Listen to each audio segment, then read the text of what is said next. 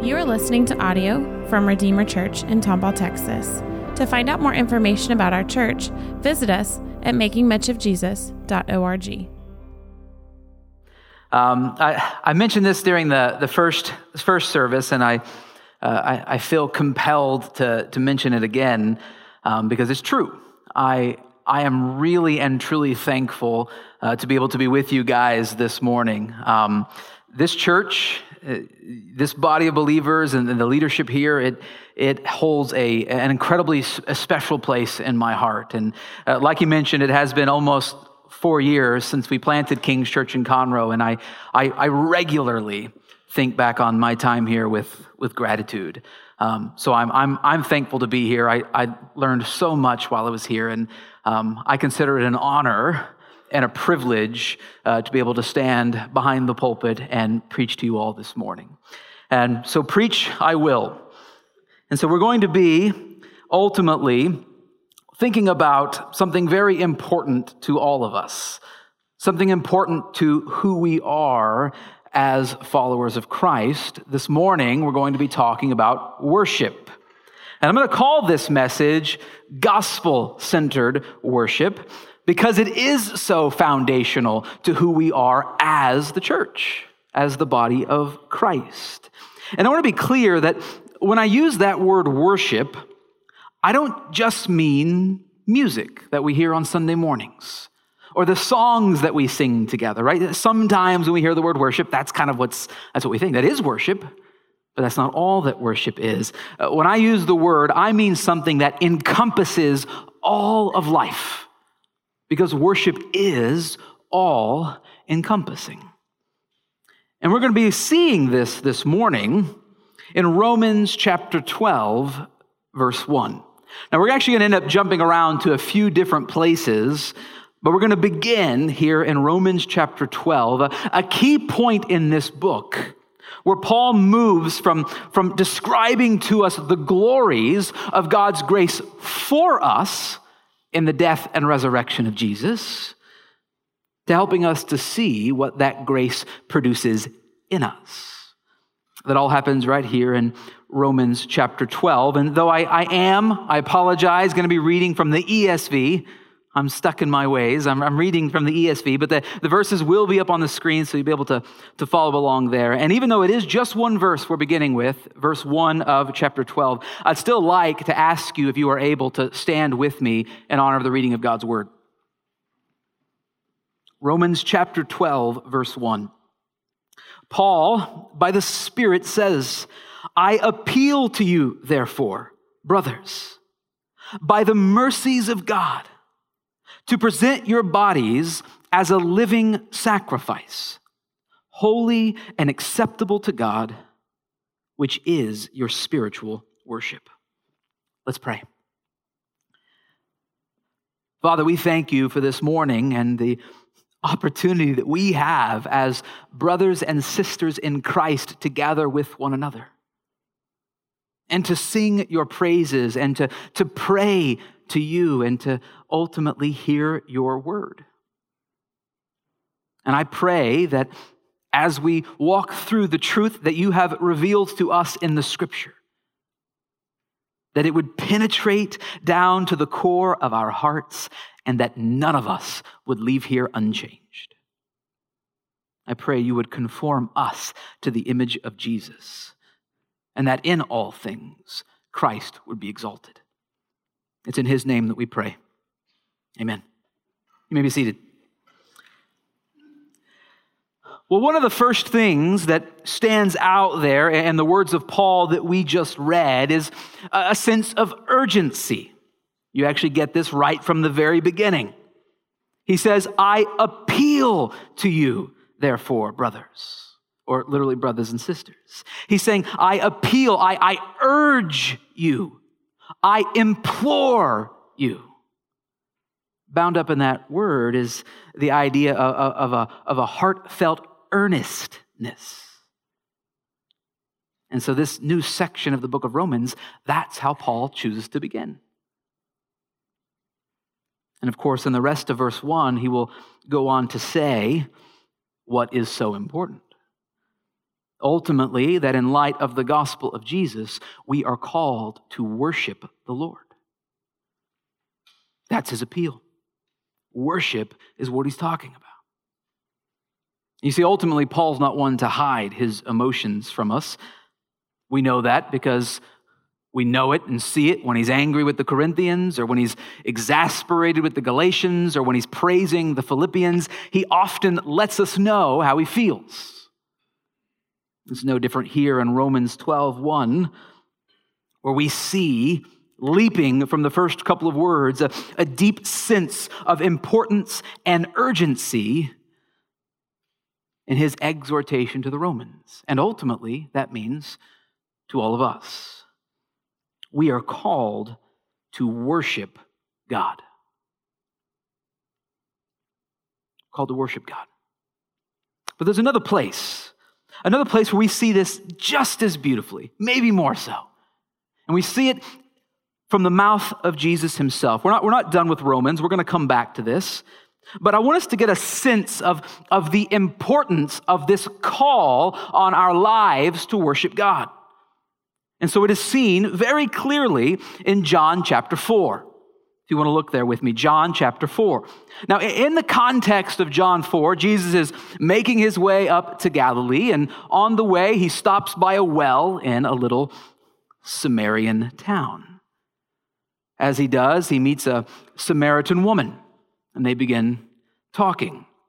Now, listen, Samaritans at the time, this might be helpful to know, they were neighbors of the Israelites, but the two groups of people didn't get along very well. They didn't like each other very much, and at least part of that had to do with the fact that the Samaritans only accepted the first five books of the Old Testament, so the Pentateuch. That's all that they held to as scripture. And so, because of that, they had actually come to believe that the people of God were supposed to worship in an entirely different place. So they didn't worship in Jerusalem as the rest of the Old Testament commanded God's people. And this Samaritan woman, as she's talking with Jesus, I guess feeling particularly bold this afternoon, she decides to bring up this difference that she has with Jesus. You see this in verse 20. Look at this with me. John chapter 4, verse 20. She says, Our fathers worshiped on this mountain in Samaria. But you say that in Jerusalem is the place where people ought to worship. Right? That's the context. And it is into that context regarding these differing places of worship that Jesus responds with something that is, that is utterly paradigm shifting. And that's not hyperbole, right? That's not just preaching rhetoric. It's, it's truly paradigm shifting what he has to say here. You see it in verse 21. He says, Woman, not a term of disrespect. Woman, believe me, the hour is coming when neither on this mountain where you worship, nor in Jerusalem where the Israelites worship, will you worship the Father. He says, The hour is coming where the place where you worship isn't going to matter anymore. Why? Verse 23 because the hour is coming and is now here when the true worshipers will worship the Father in spirit and truth, for the Father is seeking such people to worship Him.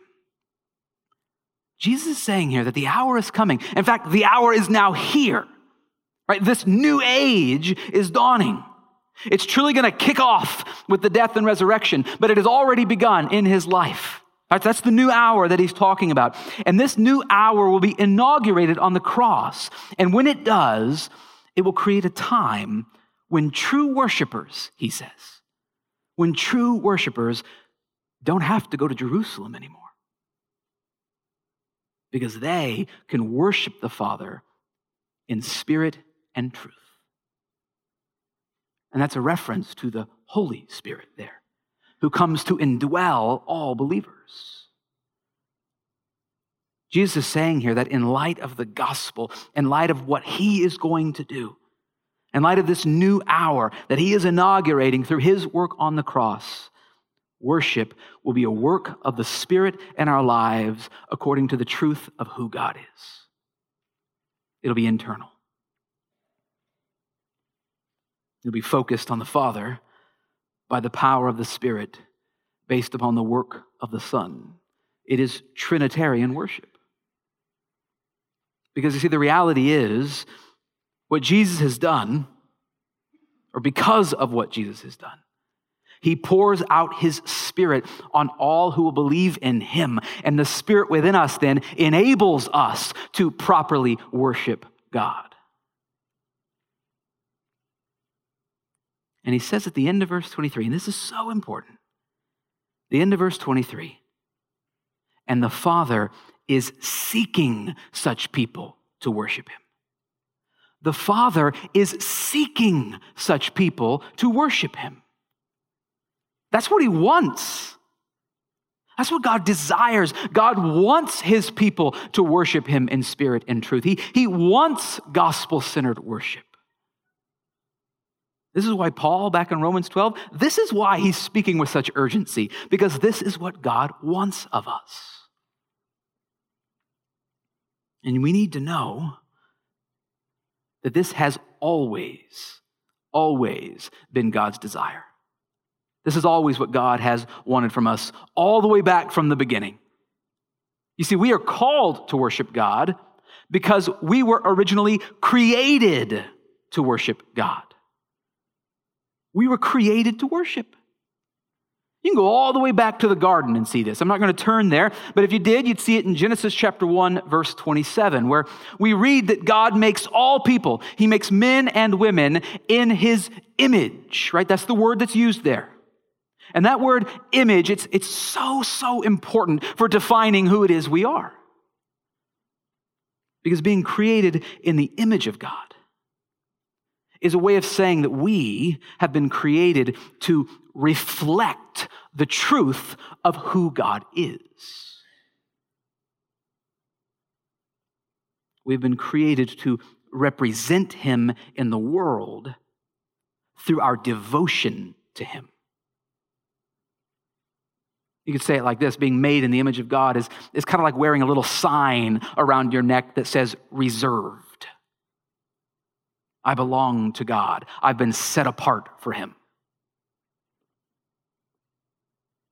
And, brothers and sisters, that's, that's worship. It is living devoted to God, living to bring Him glory, living to please Him. And that's what it means to be made in His image. We were made to be worshipers from the very beginning. I've always loved the way the, the Westminster Catechism puts it when it asks, What is the chief end of man? And the answer is to glorify God and enjoy Him forever. That's why we were created, to be devoted to God. You can even see this in some of the other words that are used in those first couple of chapters. He, he puts Adam in the garden and he tells him to work the garden and to keep it. Don't, don't throw those words away, they're important. Words that later come up to refer to the priests in the temple who are charged to work at keeping the temple set apart for God, committed to Him, so that all the things in the temple are devoted solely to bringing Him praise. I think you see it when He tells Adam and Eve to be fruitful and multiply, fill the earth with God worshippers. Isaiah mentions it later. Isaiah 43, when he says God's people have been created for his glory. And it's at the heart of the psalmist when he cries out, Let everything that has breath praise the Lord. All people were made to glorify God, to praise him and live our lives devoted to him. And listen, this, this isn't just some sort of vanity project like God's just kind of out there making people worship him because he's got a big ego or something. No, we are called and created to worship him because he is worthy of worship. He's worth it. And back in the garden, at least in the beginning, things seemed to be going so well. Adam and Eve living in obedience to the word of God, completely devoted to him and their lives. Until serpent came along and deceived Adam and Eve and convinced them that they ought to be worshiping something else themselves. They turned that worship away from God inward. Right now, they know what's best. Now they know what's right and wrong. They can decide for themselves how it is they're supposed to live their lives. You, you know, God's just been holding us back. They sinned. And their fall into sin has tainted the whole human race with them. And that includes all of us. Now, we still bear the image of God. Let's be clear. We bear the image of God as human beings. But because of sin, that, that, that image is distorted.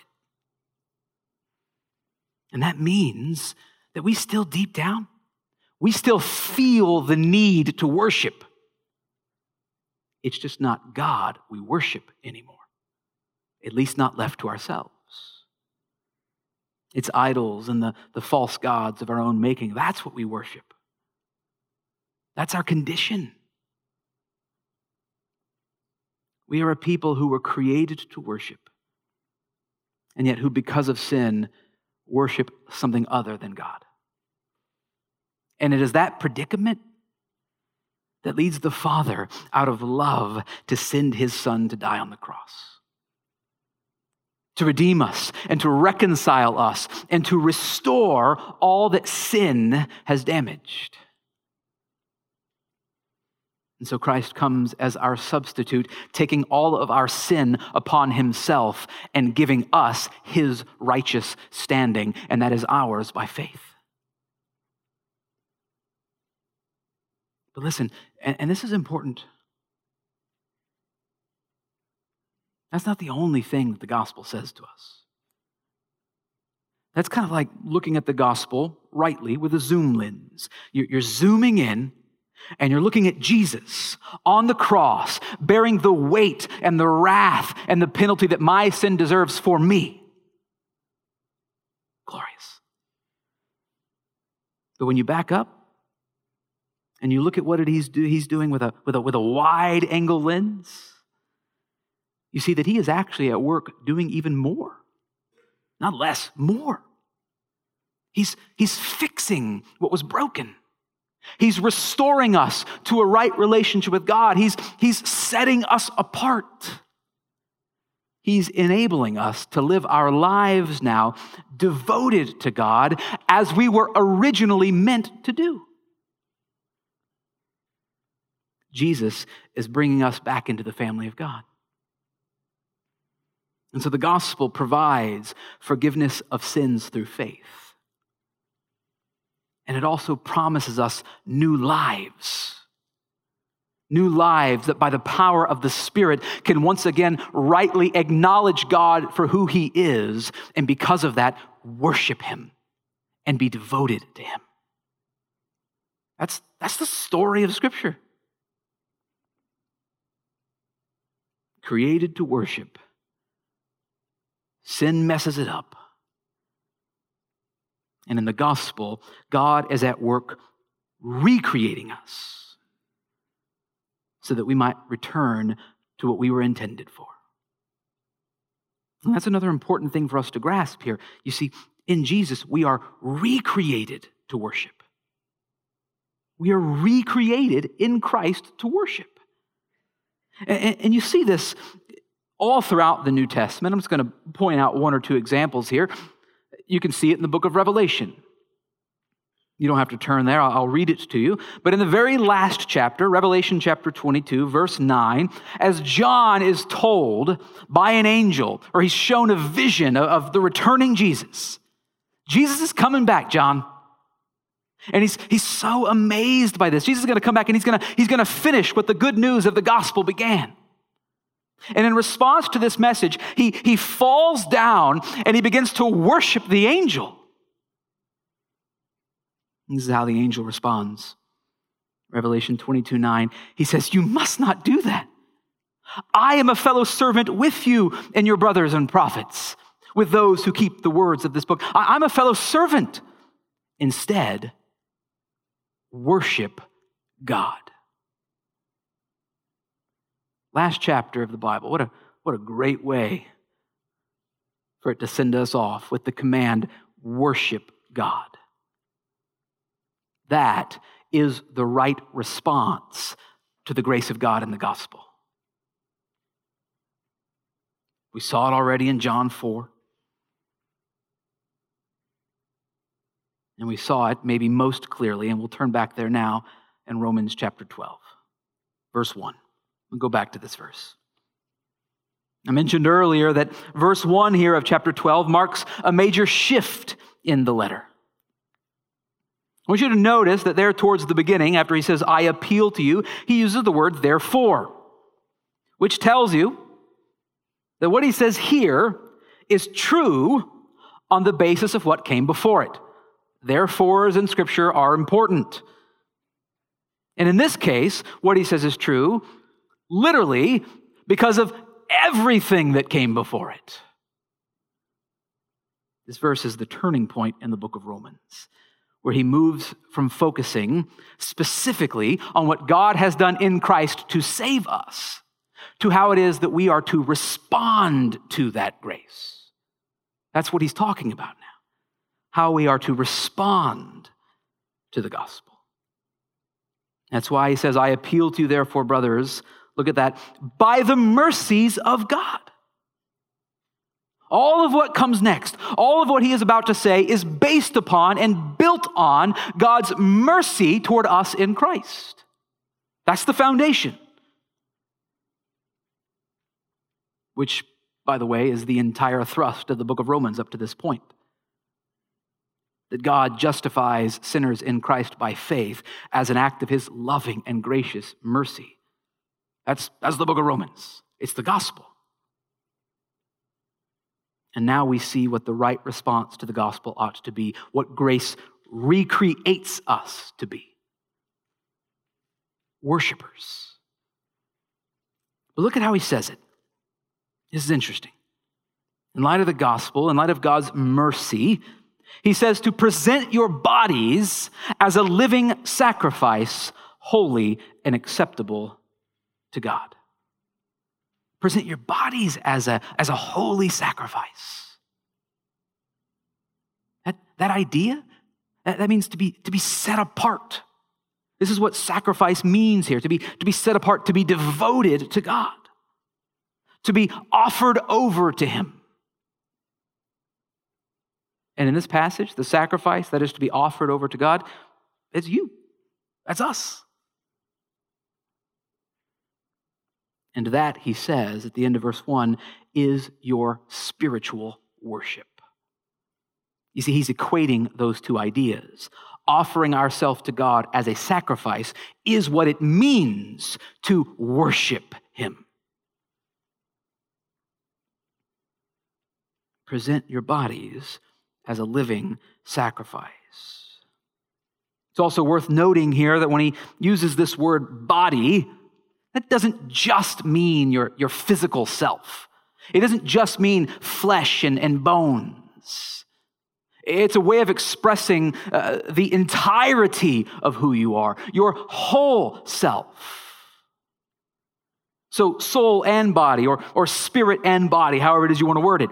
Everything that you are, he's saying, is to be offered up to God as a sacrifice what's outside and what's inside, all of it. And it is a living sacrifice because in Christ you are alive. And for Paul here, offering up the totality of who you are to God, devoting all of yourself to Him, is true worship. That's the right response to the gospel.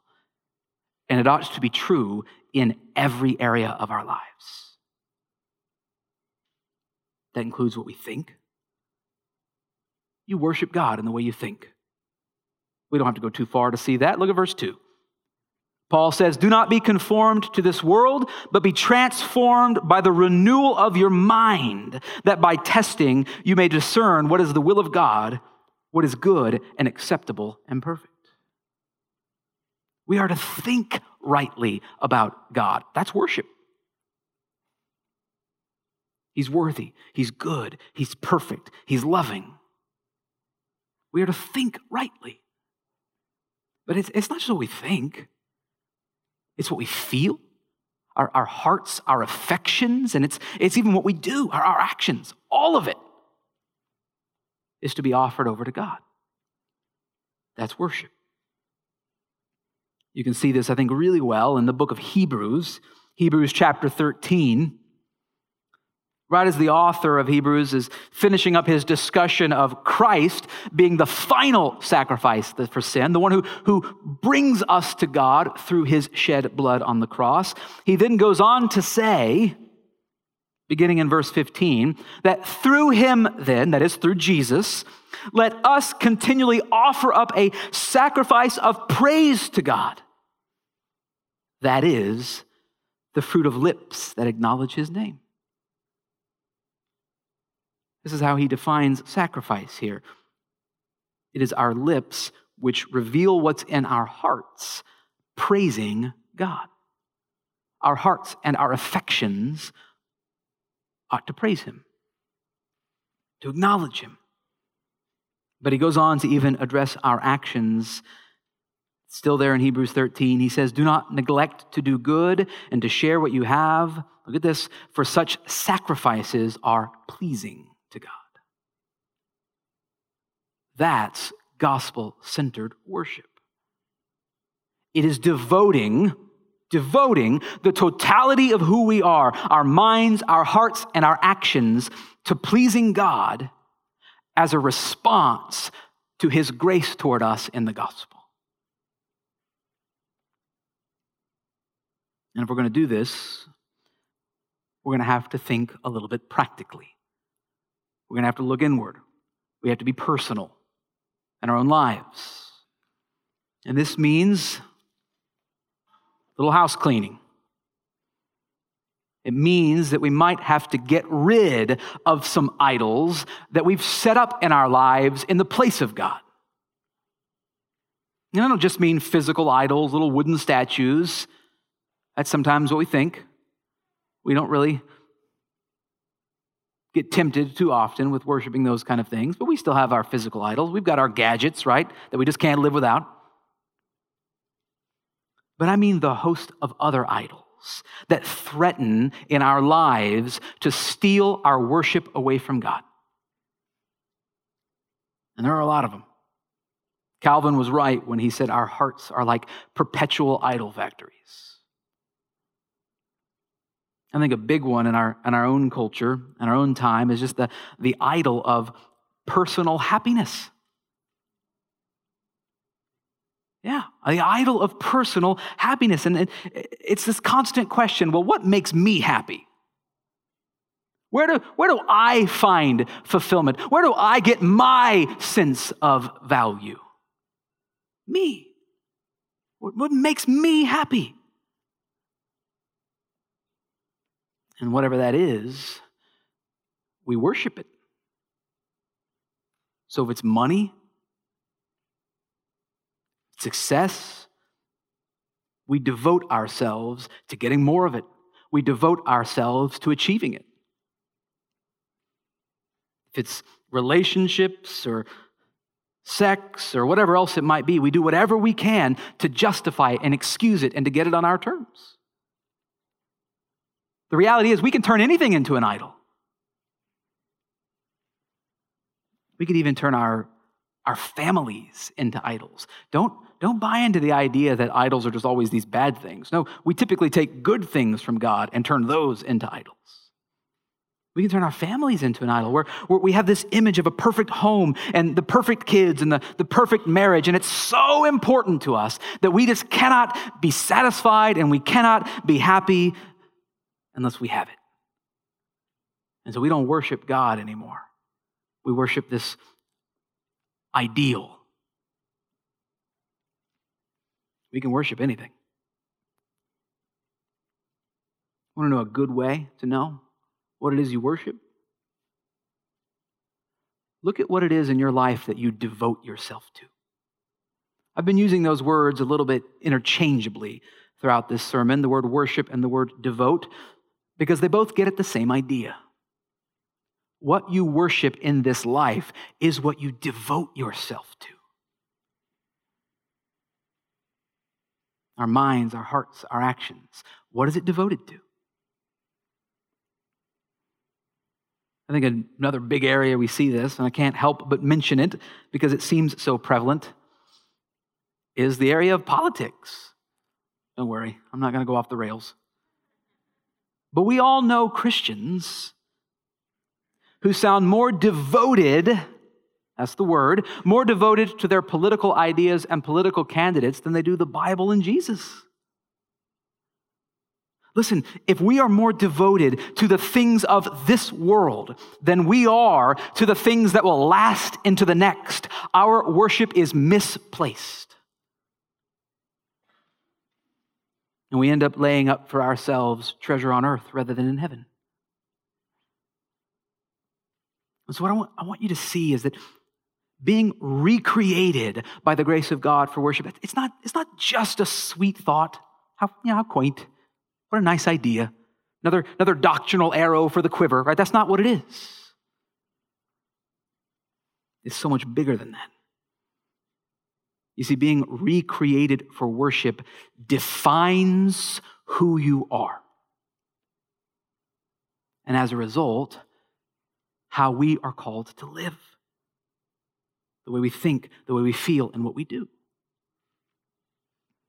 And so I just, I just want to encourage all of us this morning to look at our lives and ask, what, what am I worshiping?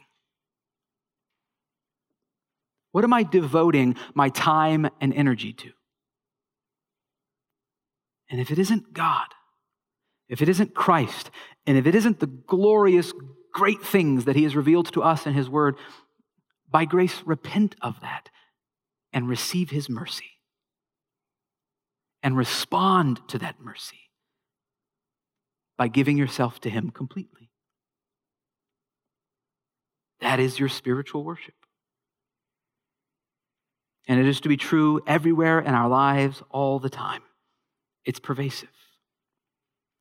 You see, we don't, we don't just worship on Sunday mornings when we come together here at church, right?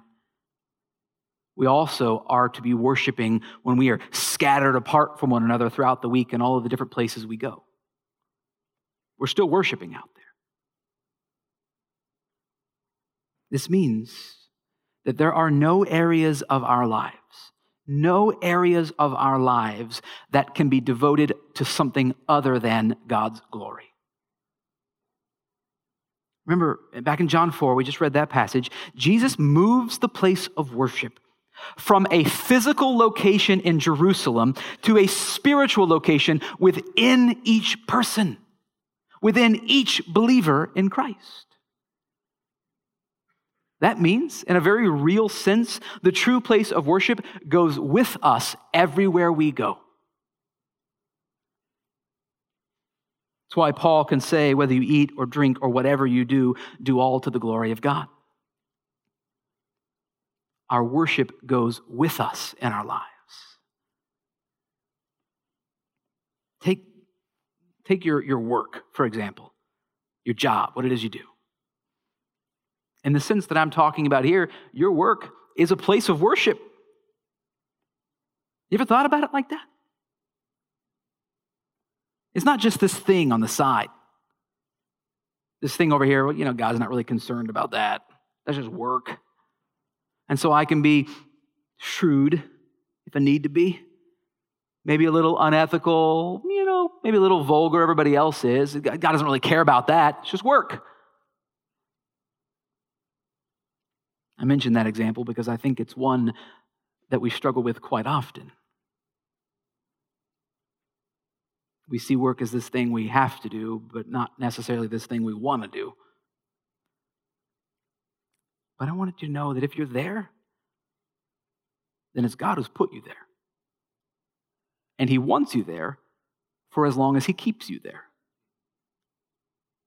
And so, in that time, you need to devote your work ethic to the glory of God. Work as though you are working for Him because you are. That's worship. That's just one example.